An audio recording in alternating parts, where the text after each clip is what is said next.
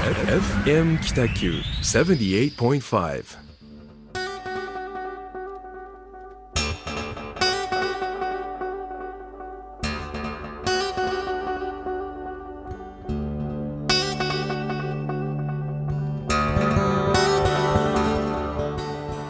はい始まりました、えー第25回のホワイトスペースです、えーお送りしているのは、えーデザイナーの岡崎智則と一級建築士の田村誠一郎がお送りいたしますどうぞよろしくお願いいたしまよろしくおす願いいたしますえっ、と今日かなりあれですね、あのまあまともですよねまともですね まともというとまあいつもがどうなのかっていう感じですが はいえっとまああそうだ年はい明けてあーそうですね皆さん明けましておおめでとうございますいます本年もどうぞよろしくお願いよいろたししくお願まいいたすします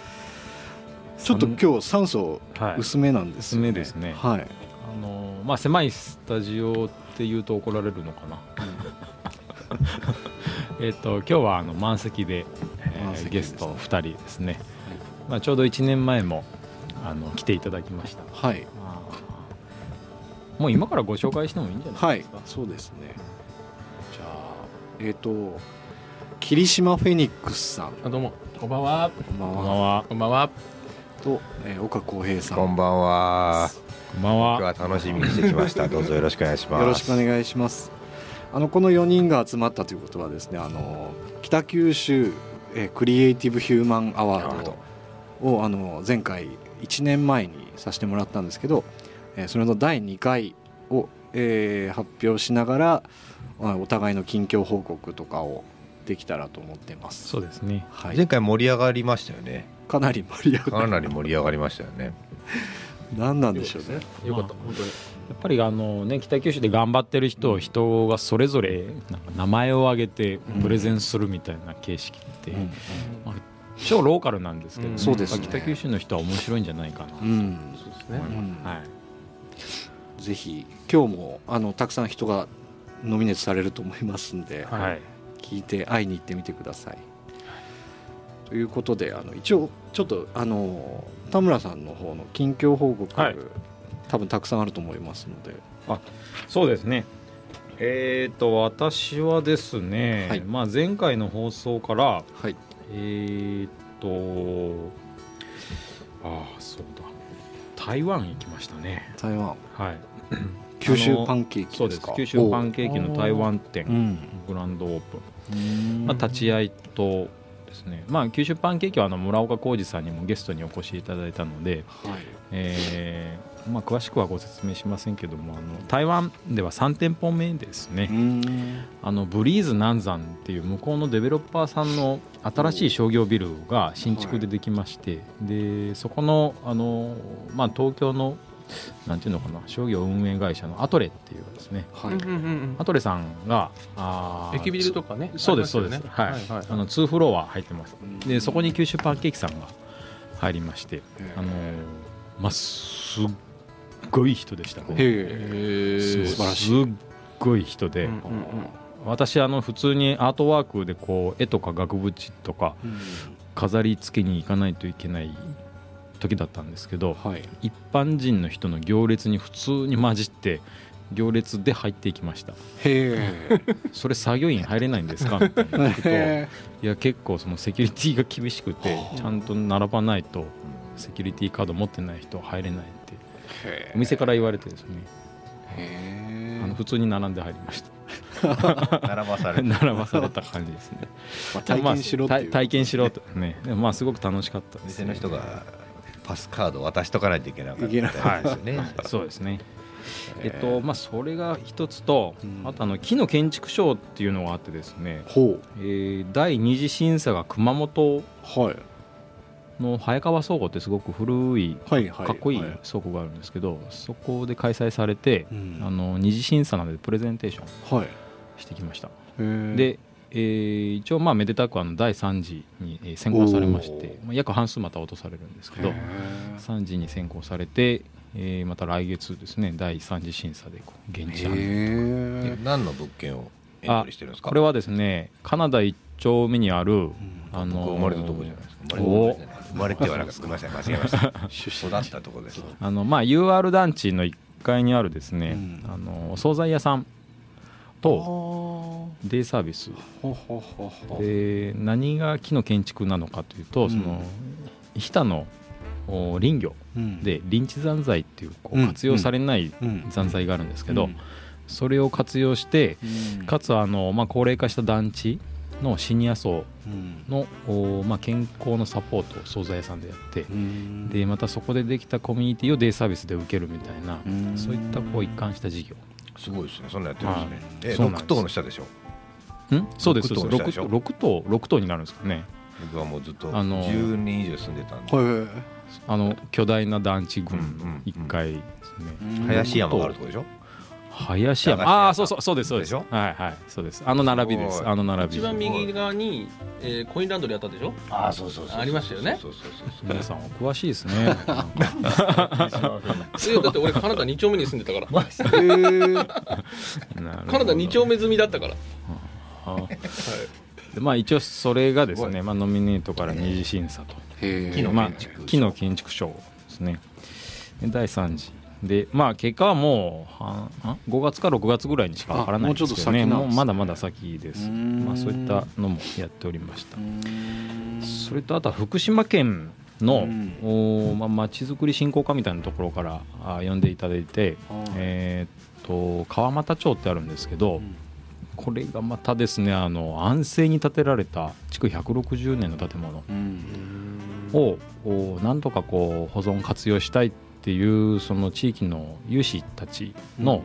思いが県が組み上げてで、まあ、アドバイザー派遣みたいなところがありまして私がアドバイザーとして行ったんですけど、あのこれがまたすごくいい建物ででもそのえーっとですね川俣町があ人口何人だったか3万ぐらい3万か2万あ2万8000だったか、まあ、非常に少ないんですよ。で人口密度がやっぱ100人ぐらいしかいなくて、うんまあまあやっぱりかなりの地方で、で現地の人たちはまあどうやったらこのうんなんかいいいい建物を残せるかみたいなのをで言ってるんですけど必ず地方に行くとその若い人がいないからとうんか、あのまあ、人口が少ないからとか、まあ、いろんな地域の事例をお話ししてもこう必ずこう、うんなんか悲観的なうんまず人口のはいはい話から入ったりするんですけど、うんまあそれ、嘆いてうん、関係ないですよみたいなのをうん一生懸命話してきて、うんで、まあ、物件を作っていくとか、うんまあ、掃除するとか片付けるとか作る前の話で,、でいろんな人をワークショップで呼んだりとか、そういう話をして、えーなんかやっとあ糸口が見えました、うっんていうのを言ってきました。うんでまた来年度ですねあの直接うちが設計で入るわけじゃないんですけどおうそういった活動のサポートをやっていくみたいなほうほうプロデュースメンバーにいるという感うじですかーんそうですね本当にもう純粋なアドバイザーですねもう次どうしたらいいでしょうかみたいなところで次こうしたらどうですかとか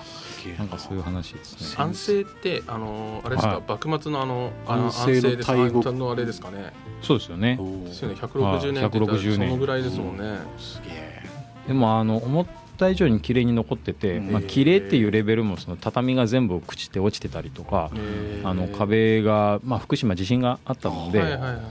ぱこうひびが入ってたりはしてるんですけど、まあ、それでも全然復旧可能な状態なのでそういう意味では綺麗な状態だと思って、はい行ってきました。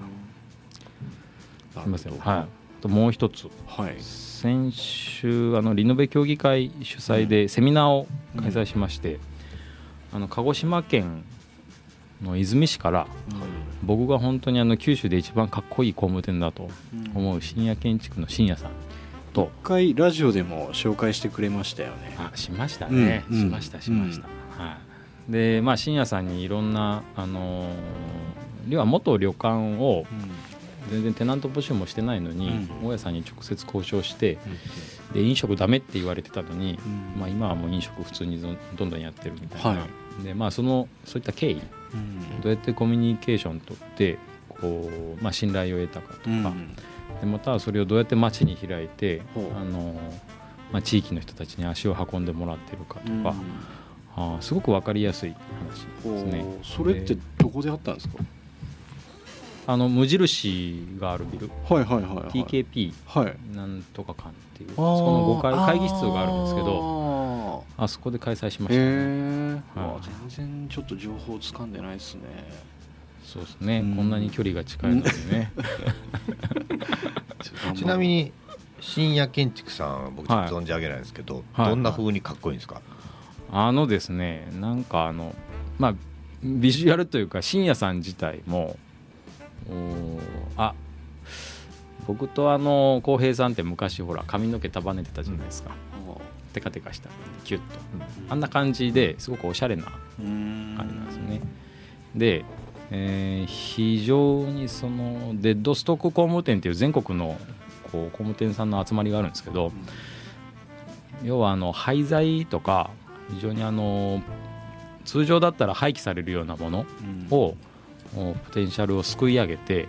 それを空間に生かすみたいなリユース力がすごく高いうん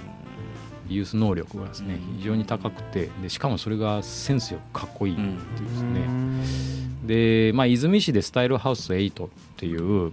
元旅館をうんそのリノベーションして、まあ、コンバージョンか、うんコンバージョンしてで、まあ、工務店の事務所兼その飲食スペースみたいにしてるんですよねで深夜さん自身はその料理は、まあ、その飲食店とはしないのであの、まあ、チャレンジキッチンとして、まあ、地域の人たちに、えー週替わりで入ってもらうみたいな。生パスタ屋さんが入ったりハンバーガー屋さんが入ったり、えーなんか熟成肉の人が入ったりで非常にまたそれがクオリティ高いのと深夜さん自身がプロデュースというか、まあ、ディレクションして動画を作ってそれをこう、まあ、SNS で配信したりして、うんまあ、それもかっこいいんですよね。だからまあ工務店を軸にうんなんかこう地域の場所を作ってでまたさらに地域の人たちをこう拾い上げてうんポテンシャル高い人を拾い上げてそこで発信させてであの本当泉市自体も5万人ぐらいしかいないんですけど街がガラガラででもそのお店だけはこう朝一行列ができるみたいなそういう、まあ、企画運営をやってる工務店さんですね、まあ、すごくあの分かりやすいのとためになるっていうか、まあ、そういうのを見てると人口って全然関係ないんだなっていうのうはん非常に分かりやすいですよね。なるほどはい、っていう方を読んであとはあのブルースタジオの石井さんっていう、え僕はあのリノベーション界の頭脳って呼んでるんえですけど、えあのもうすごく緻密なプロジェクトとえうん本当にあの多様な手法でいろんな課題を克服しながらでさらにまあそういった実あの実例をもとにこれからリノベーションで今するべきことみたいなうんあの今非常に大事なことを教えていただいたみたいなうんでも私も30分ぐらい登壇してですねえ時間をして40分ぐらい喋ってしまったんですけどまあそういったあの3人の登壇でイノベーション協議会のセミナーを開催しましたえまあそういううん人たち呼んで話を聞くってやっぱいいですよね、盛りだくさんですね、うんうんえすそいれまいせんつからいつまでの話ですか今の話ってえ今月年末からはい、そマうジでですすかそうです前前回すごのい濃いすぎます濃いねですねさすがですねそうですねまあ僕さらっとはい年さ末牡蠣にあたってらっとか牡蠣生牡蠣みたういんな生は焼き牡蠣にあたってい1週間何もできなかったんですよねああ痛いですねそうなんですそれを取り戻すための作業とはい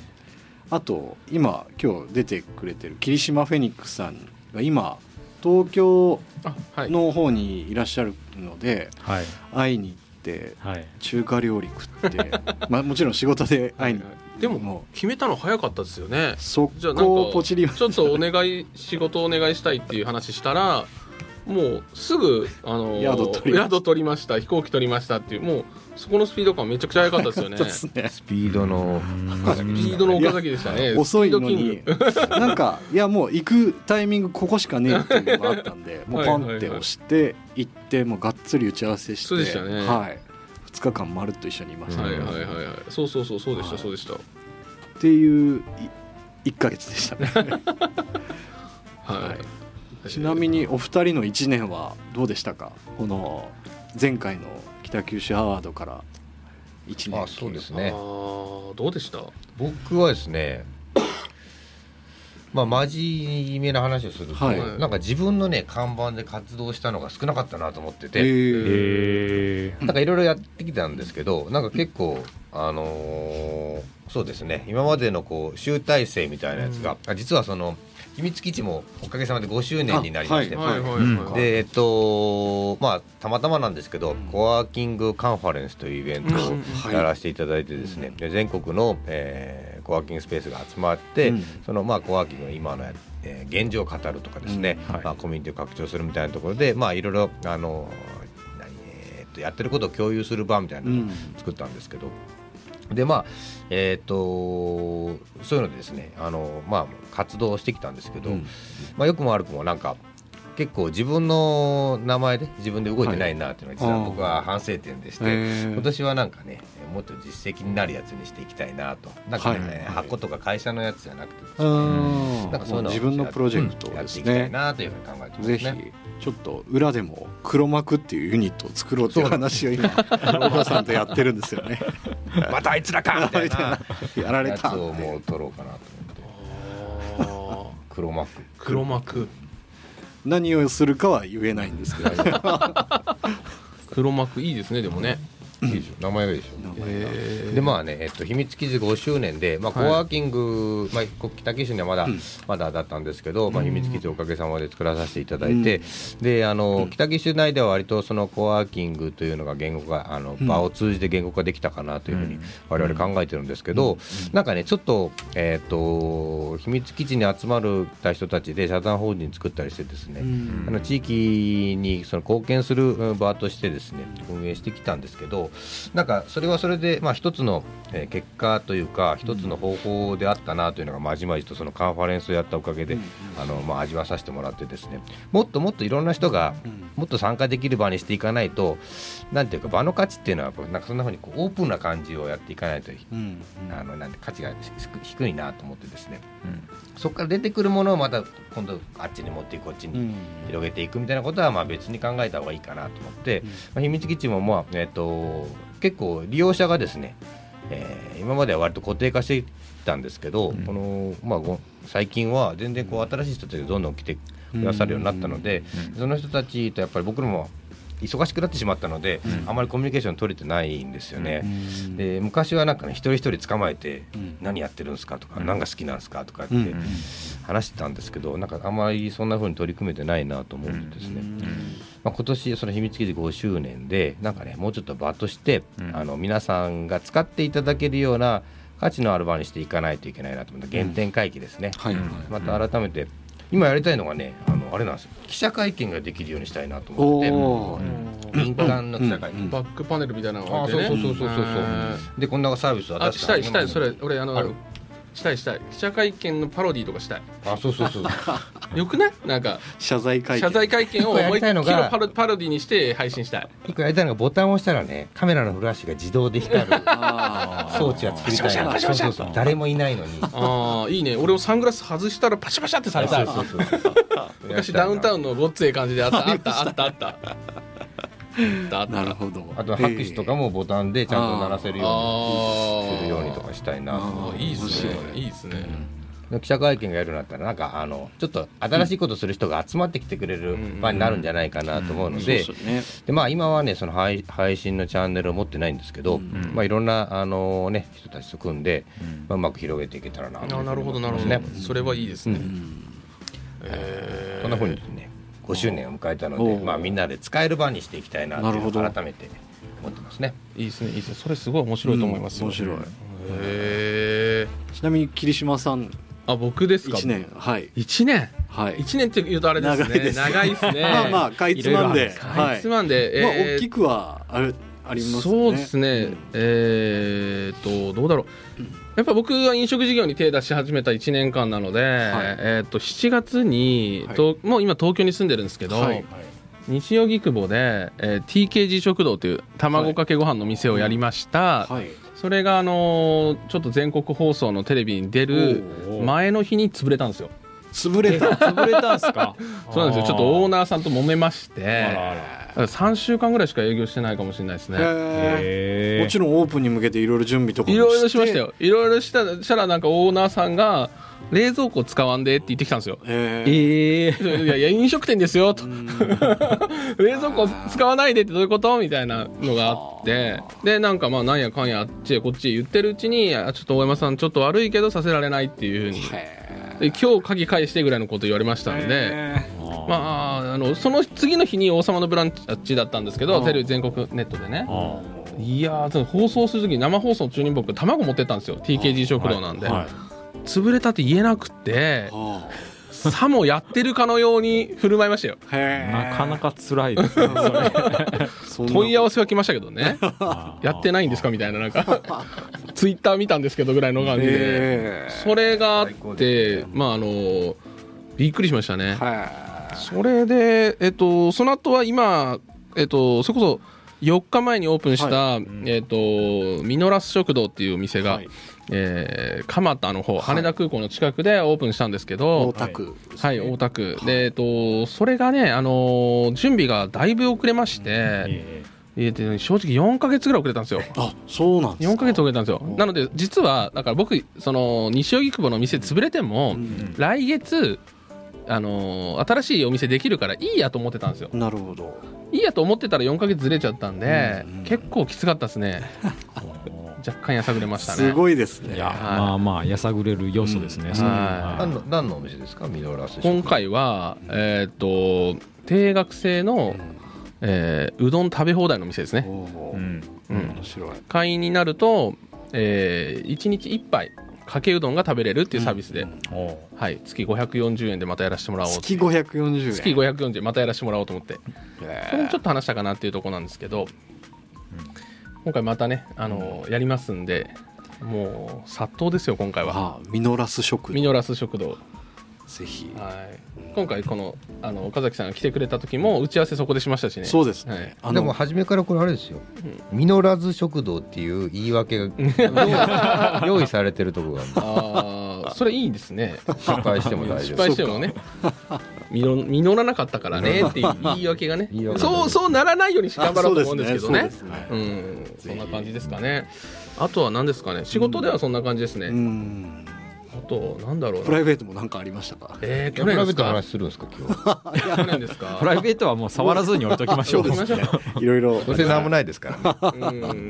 んまあきっと時間が足りなくなるんじゃないですか、ねはいそうですねすいませんでしたまあまあいえいえということで一回ちょっとはい曲を挟んで、はいはいこの後あの今日のメインテーマのあそうですね北九州クリエイティブ・ヒューマンアワードアワはいいよいよみん発な表ですね今のこの自己紹介の間にはいググりまくってましたよね、何か 何かをそうなんですようんあのそれぞれ思う人を挙げていただいて、はいはいはいちゃんとプレゼンしないといけそなういでなんすでからすよねね選んだ以上はそうですね受ちゃ賞んしとて言ほいしいたいでっすてかいらうねことではいということで一曲じゃあ聴いてください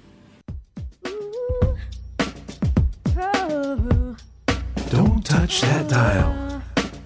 FM Kitakyu. はいえーこれは何と曲曲ですかあえっと「揺れる」っていう曲でした「揺れる」っていう、はい、ペペ・カルフォルニアっていうバンドの「揺れる」っていう曲でした、おーはい、なんか独特なリズムでした ね。はいえっと、じゃあ第2部といいますか、はいクリエイティブあ北九州クリエイティブ・ヒューマン・アワードはいですね、えーそもそもあのこのアワードの趣旨うんは、北九州を、うんおーまあ、ちゃんとこう盛り上げてる人、うんでかつきっと普段では表彰されることがない表に出ることはないであろう、うんという人を、まあ、僕らが勝手に、うんえーまあ、僕らの見識の中で、えーうん拾い上げて、えー表彰したいなっていう人を、おーまあ、今日参加している4人が、はいえー発表してはい、でそれぞれプレゼンをして、えー受賞者を決めるとうん、で賞の内容としては、あークリエイティブ・ヒューマン・アワードの大賞が1人、はいとそれ以下あーそれぞれ個人賞個人賞個人賞はがいあります、はいで去年はあの盾がはいあーそうではすねいははいい、したはいねはい よかったですねあれいや良かったですねいうことうんはい、でちなみにあの去年の大賞はいはあー大岡浩平さんチョイスの「おカトマンのおばちゃんあれでも1年越しにあの名前分かりましたね今日やっとわかりました分かりましねたね、あれなんですかタスポに書いてあったタスポタにス書コいにて書あいるてんですよましたタスポなんか50人お使いくださいって書いてるの裏見たらタスポだったんでご自由に使えるのねそういえばね名前が判明しましたね なんか角マンの由来絶対教えてくれなかったけどそういうことなんですねねまあここでは個人名なので伏せいてやおちょきっまとしそょううですかねぜひ見に行ってタス見ポに行って探見してに行っていたぜだひ、いえてー、門前行っていただ驚きたいいちゃった本で当すに、ね。はい、うんでした。えっじゃとあはい、はいそうですねです早ね速じゃあえっとこ個人でプレゼンを3分程度してもらって、はい、最後皆さんで投票じゃあ投票投っていう感じ票をっていうんですかねはい自分自分が挙げた人以外に投票はいではいすね。じゃあ誰から発表しましょうか。じゃあちょっと今日僕から、はいははいはいちょっとさっき自己紹介最後だったんではいはい僕からいかしてもらいまはす、いで僕の、えーノミネートする方はですね、えーカフェカウサのお東野さんですお東ー野博あのもうここの皆さんはそうですねあの確かこのラジオ第1回がそうなんですよカフェカウサーですよねはいそうですそうですヘビ,、ヘビーリスナーですからはい私、そうですあの収録でね、はいはい、っていうことだったんですけど、カフェカウサの東野さんがう、んえっと去年の2018年12月に、はいえっとチアーズプロジェクトっていうのを、はいあのー始めまして、はいあのー誰かのために一杯を先払いっていうサービスを、うんうんはいえっと始めてましてはいでもうそれ僕あの SNS でねそういう情報を見た時にあ、はいすごいなと思ってはいうんでまあ当時東京にいたんですけどあの会いに帰ってきましたねでへ僕ー僕もしたいって言ってあーうんで、えっと、実際にあの岡崎さんも関わってくれてるってことで、いはいえっとあのなんていうんですかねそのプロジェクトに参加させたい欲しいっていう話しに行きまして、うんはいで今回あのそういった話もできてですね、うんはいすごい良かったなと思って、なんか誰かのために先払いすることでこの恩がね巡りて巡りていくかなっていうふうに、はいはいえーそうですよねすごく思いました、恩送りみたい恩送り、なうんはいなんで僕もあの行ってから、うんあの2000円分チャージしてきましたチへャーチャージっていうかあれですけど、まあチャうんまあチ誰ャかージのですよためねに誰かのために、うんでこれがまたなんかえっと、トヤさん曰く、はい高校生がソフトドリンク飲むために使ってほしいっていうことで、うんあのなんか第1号が出たっていう話でしたよ、あーうんへー女子高生が使ったあっていう本当ですかうん、でだから僕がため先に払いしてるお金を誰かがなジュるーほどスでね飲んでいただいてっていうことが実現したんで、はいすげえうん、で本当に自分の知らない人がそれ使うってなんかもうでも使う人はありがとうっていう気持ちでうんこうんうう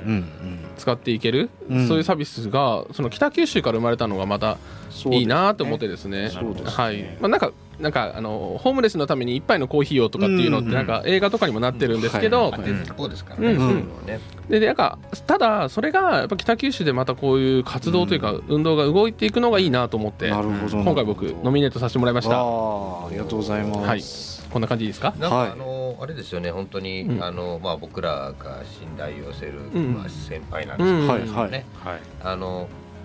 カウサだからいいんですよね。そうですあねーそうですねあーそれこれはあありるますかねもありでますすねねカウサだからなんか高校生がうん行くとかいうのがあると、うんなんかいいすですごいすごくいい嬉でしすいねですよね。そうかそれはあるなんか他の店がなんかあっても、うんちょっとなんかね最初乗れなかったかもしれなない。うんはいはいそういうのがあって、確かはいに確かに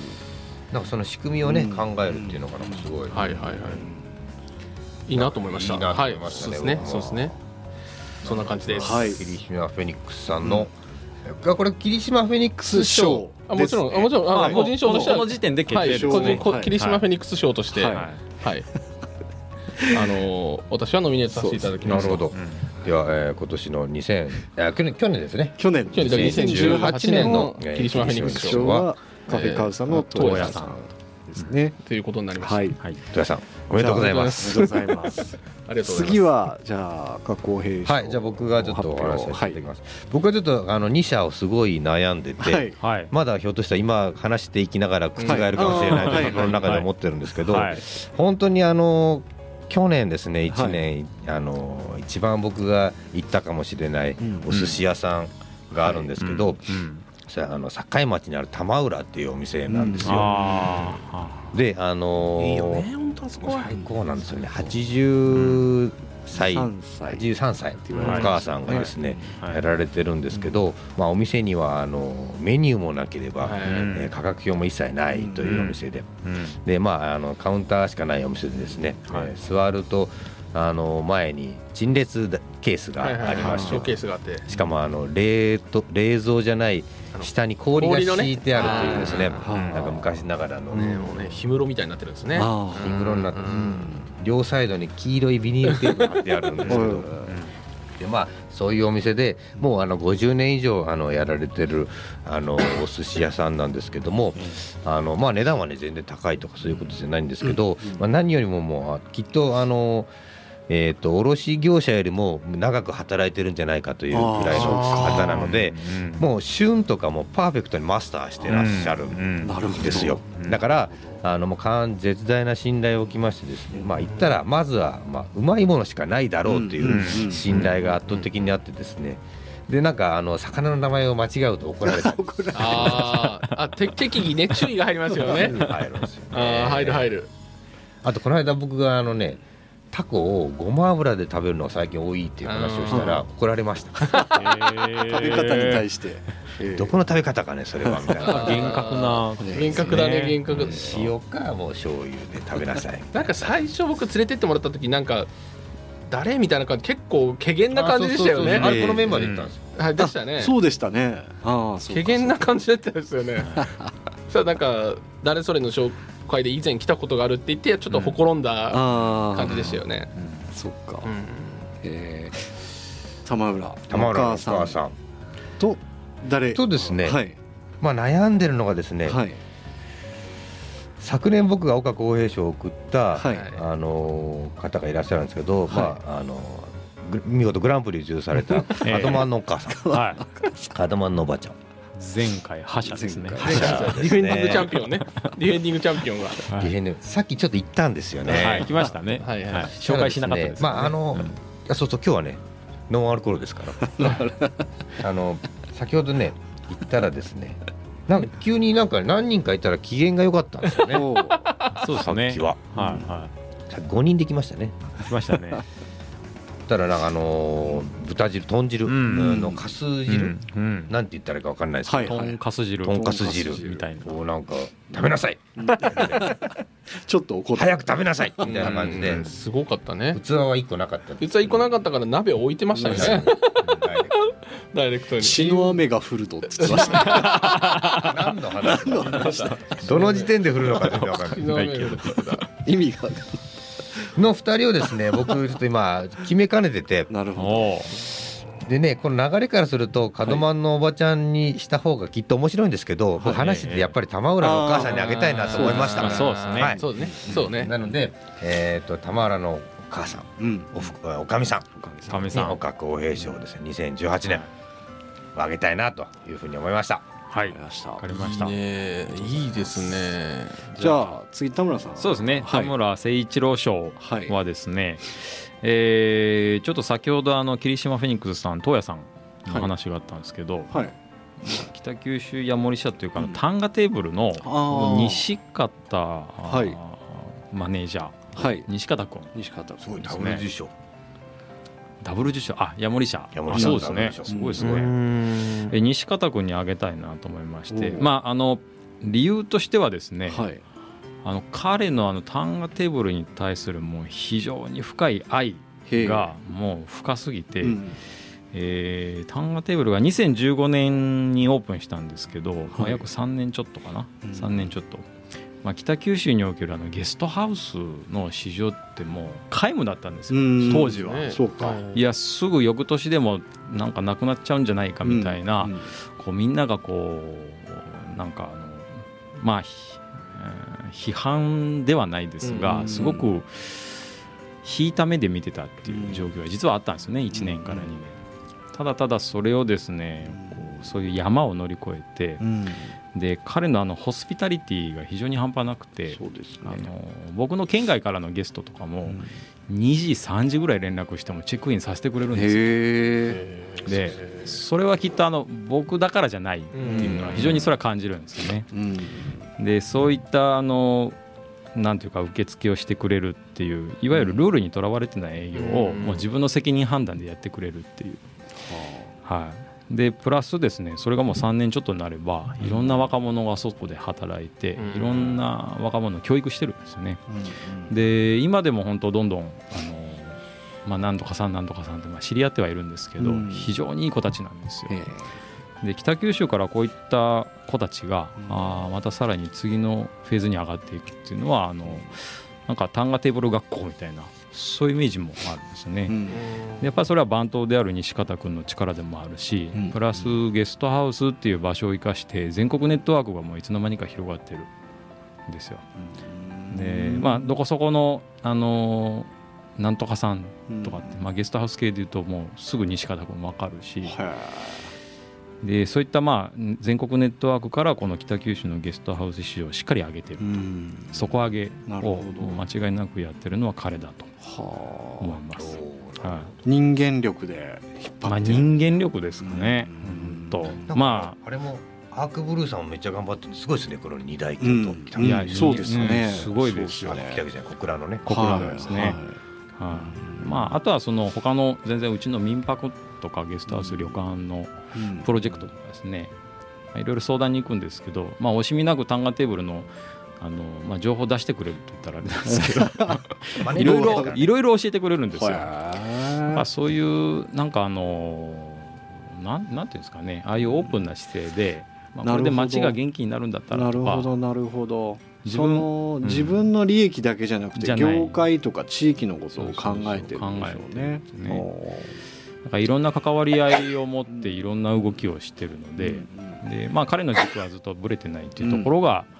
あなるほどあですね。まあ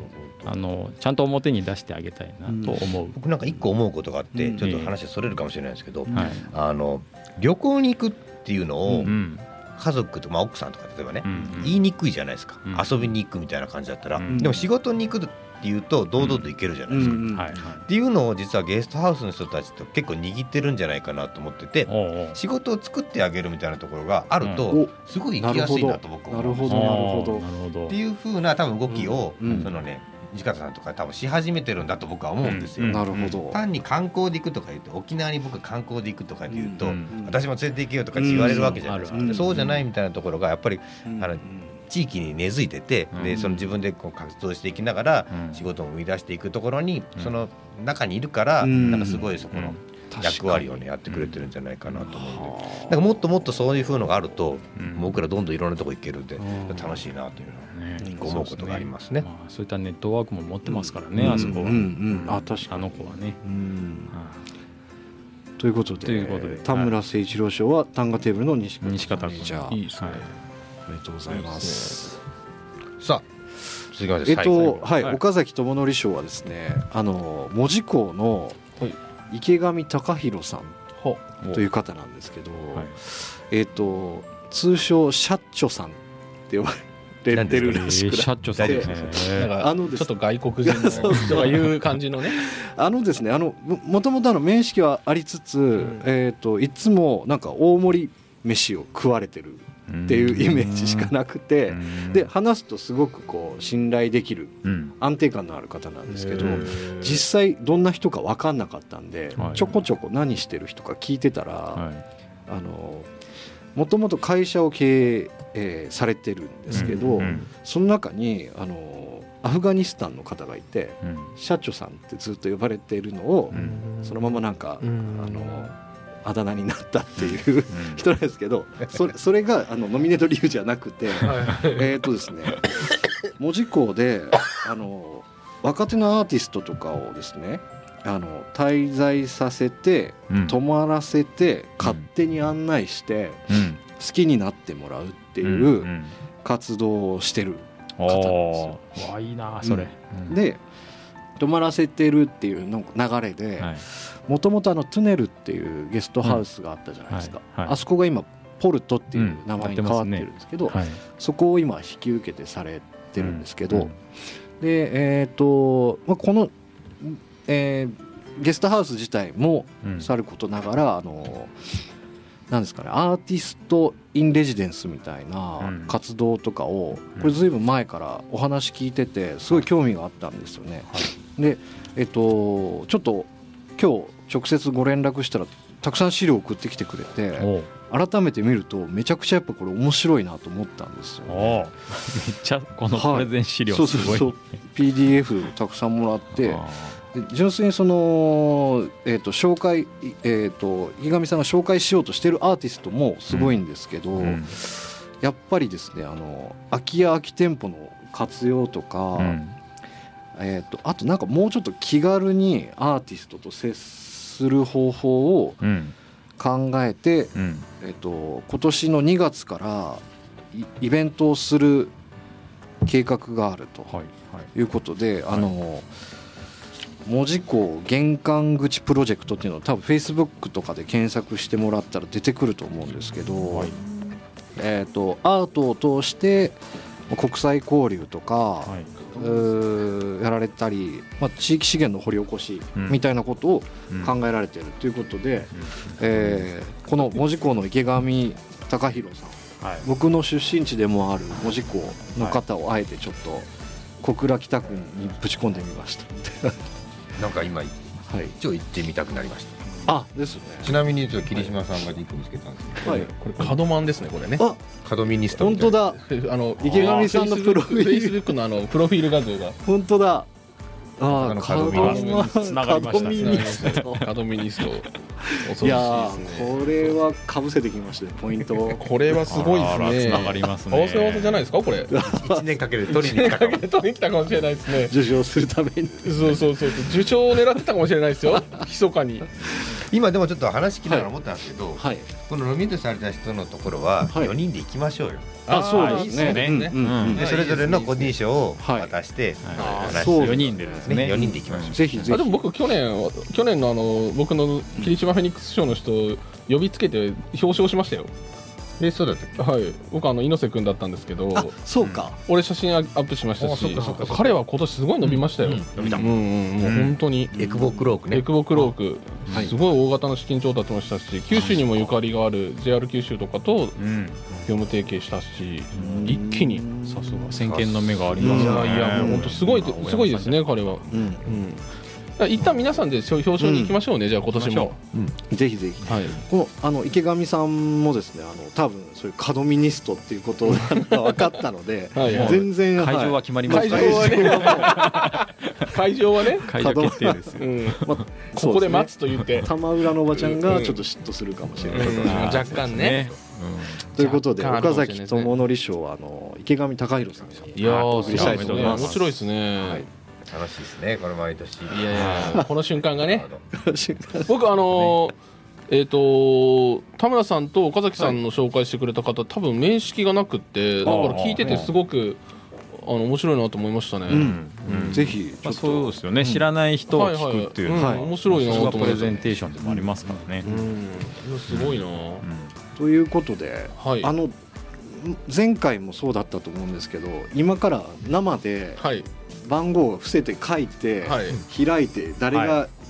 票が多いかっていう、これですね選ちな挙みにあ制のを、うん番号はあれ順番、はいあの発表順番通りですよね、あそうですねそそううでですすねねはい、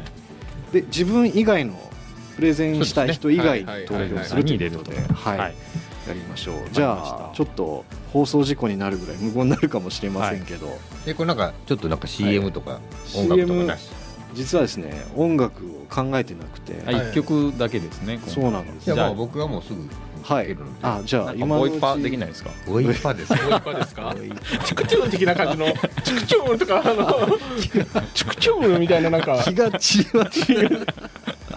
僕まあ今年 YouTuber になるんでああそうのですねボイパーぐらいできないとですそんねなの言いながらもう書いたんじゃあないでもすか、う皆さん書き終わりましたかはちょっと考えそうねいいですかね時間もあれで す一応あのースタッフの方のにも1枚紙を渡してるんで、あそうなんですかああじゃそうあか話した順でそうそうそうですね、まあ、もし僕らがああの、決ね、まらなかったらね2二に分かれたりとかああ、はいうんうんはい4つに分かれたりとかありますそうですねそうですね票が割れた時のさあじゃあはい緊張の瞬間これなんかですドラムロール的なやつはなんかないですかい、ドラムロねードルラムロール的あなありますあるありますかすげえあのこれでもそうですね僕らイドヤホランムロがないーからル今が聞け聞こえなないいでですよねなんかどうしましょうかねドラムロール聞けないってなんですいかや 今鳴ったとしてもはいはいこの部屋には聞こえ ないそうなんですよあこのうこうやってそうね Q を出してもら ?9 って出してもらって放送中は今 BGM 流れてるはずなんですけど、はいはいはいスタジオ内無音なんで 僕ら喋ってるだけ結なん構です 結構寂しい感じしますもんねああなるほどね放送とそういう違いがあるんですね。はいじゃあここ一回今はいここで公開してえっはいとドラムロールいつでもいけますかさすがなんか合図をじゃ合図くだあ、さジェい。スチャーでじゃあ誰がこれ最後あの叩いてるアナウンスは誰がするんですかあじゃあ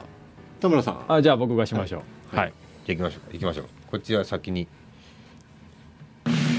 長いんですかドラムロールなってるなってるなってるはい、発表しますえー、おおおすごい。お来ましたね最多得票数ははい1番お、はい 誰か言わないと分かんない秀島フェニックスさんが、カフェカウさん東野さんがおーあー北九州クリエイティブアワードヒューマンえヒューマンアワードあヒューマンアワード2018大賞を受賞いたしました、素晴らしい。おめでとうございますおめでとうございます。おめでとうございまます。いやーすごいですね。すごいあるんですね。うんですねえーちなみに清原さん、スタッフさんはなんあか清原氏は清原氏は何番だろう四番。四4番あおーー岡崎池上さん智則岡崎富成あさー池上さんおおということは知らない人は選ばないね 選ばないそういうことですね選ばそなういいうことですねなるほどでもあれですそねうなると北九州ヤモリ社から2名ん。二名のみですすごいですねはい大賞と田村正樹投手受賞でデリシャスさから一名も選ばれませんでしたあね。選ばれないデリシャスさからは。これはあれですねやっぱり今日そうですね戸谷さんに報告に行きたい報告に行かないとねもう このまま行きましょうかいやしようかそうですね。縦がないですね縦立てないですけどないんですけど立てほしいあなですあー報告まあそうですね はいはいはいはい。まあうんでも、まああのこう思いは伝えたいですね。そうですはねい行きましょううんか僕なんな頑張りらましょう昨日も言ってるんですけど ね。ちなみうにんえっと内訳を話すと東谷さん2票はいえー玉浦のお母さんお母さん1一票票。うんええーー池上さん1票一票でしたはいで清原さんも池上さんに入れてくれておりましたははいということでへーえー2票獲得のカフェカウさんのオーナーの東谷弘樹さんがはが2018い。北クリエイティブヒューマンアあワーそうド。ノミネートされた人もやっぱりちやほやしたいですねそういですしたいですよねせっかく名前が上がってますからねいやーさあしかしねあの今年のえっと2019はいは僕いが勝手に思ってるんですけどはいはいちょっと会場ちょっと立派なとこ ろでやりましょうよ。あどっか借りましこょれう FM 北九さんは出張できないですか？収録ならいける収んじゃない録です行けかますよ収録ねいけるおおータキシード着てタキシード着てああ泣きのスピーチじゃあ東東京大学でしますゲストに呼んで表彰式それいいあいいいいゲストに呼ぶはい呼んで表彰式ここではいはいはいあいいじゃないですかあここでトメさん来れるんじゃないですかここでもいいあどどどこでもいいこでもあーなるほ収ど録タムタムさんは毎年毎年あのオブザイヤーを受けてるので、うんうんあタキシードと蝶ネクタイやってますけど、はいはい僕らなかなかないじゃなないいですね俺去年ね見に行くって言ったらあのドレスコードがあるからなんかえままなんかちょっとこないだ的な雰囲気出されたんですかいやでもね霧島フェニックスのねタキシードは見たいあいーやいやい見やたいですよ似合いそうピカピカの黒い靴とか履いてほしいエナメルのねエエナナメルメルなのんかデニーロっぽくないですかあデーニーロねデニーロロバート・デニーロロバートデニはいデニーロでデニーロっぽく見デえニーロるでいやだからじゃハマあなんかハマチと何のか話をするのかと思ったきっちりしましょうじゃあ来年ははいはい次回今今年 年か今年はもう年末に、年内にやるあなるほどね年末にちゃんとやって、はいではいはい年末を盛り上げましょうよ、うんうんいいっすそねうですねいいっすねそうですねカウントダウンいやそれやめましょうやめましょう大変なんでやめましょう年末もまた最終週の月曜ですよねそうですねはいそその予定そこで行きましょう、はいそれやりましょう、ちゃんとやりましょうはいい、いと思いますいいと思授い賞ます式よ年末うんあ発表してね発表あしま発しょう表してですね小倉経済新聞僕は巻き込もうと思ってますので、はいああいいですね今年1年の小倉のあ北九州の経済的事情をおさらいしつつ、うんはいはいはい、あの活躍した人を表彰するというあーあいいですね視聴率全部持っていきましょうよそうですね、はいまあいいな行きましょうはいあいいですねそれやりましょうよ、ねちゃんとしたところで会やりましょう場どっかされたんどですっねかリーガーロイヤルとか意外ああいいですいいんねじゃないですかだからもうだだからおだからだからその記者会見あいやのいやいやいややっぱり呼んだらいいですよ誰かをね記者記者を、記者をうんついに4人が発表するって言ってどんどん大きくなってはいいい大きいでやすつやりましょ大きくしないとやっぱりはいあそうですねそう受です賞される方々はいはいモチベーション上がらないうそうですねそうですはいみんなノミネートしてとりあえずあの会場に皆さん呼びましょうよあそうです会社アカデミあー賞アカデミー賞みたいにねアカデミー賞あーいいですはいね、はいアカデミー賞みたいになんかこうよ読んだりしてねなんかねね、うんあそ主れいい催側とね、あの呼ばれるが合計8人で、はい合計8人合計8人貸し切りで8人貸し切りで たあのタキシード着てね、出してきてあいいじゃないですかいいじゃないですかはい、ということで、えー、と今年、えー、2019はそのような予定であいいっすやねりましょういいっすとね思います。はいじゃあちょっと本当にあのー特別ゲストとか呼んでもいいんじゃないですかうん審査員とあかあいいですすいいでねすね、ううんんうんいいと思いますよ視聴率上がりそうなノはいンノン何でしたっけノンクリエイティブの人も呼んでノンクリエイティブうんクリエイティブ残念賞のクリエイティブ部人門ノンクリエイティブ部門盛大に滑った人はい、盛大に滑った人ただねじゃうあ、んまあ今回もあの時間があっという間に過ぎてしまいましたが、いはいや本はい、今日はお二人ともありがとうございました。ありがとうございました楽しかったですはい、はいまた今年年末ですかね、はいはいよろしくお願いいたしお願いいまたす。しはい当にますやりということで、ええはい、じゃあ次回は2月のえー2月の20 20何日だ5日ですね、はい、 2月の25はい、日にうんまたお会いしましょう、はい、はい、ありじゃあどうも今日もありがとうございがまとしうございた。ましありがとたうございましたましょう失礼します。失礼しますごきげんよう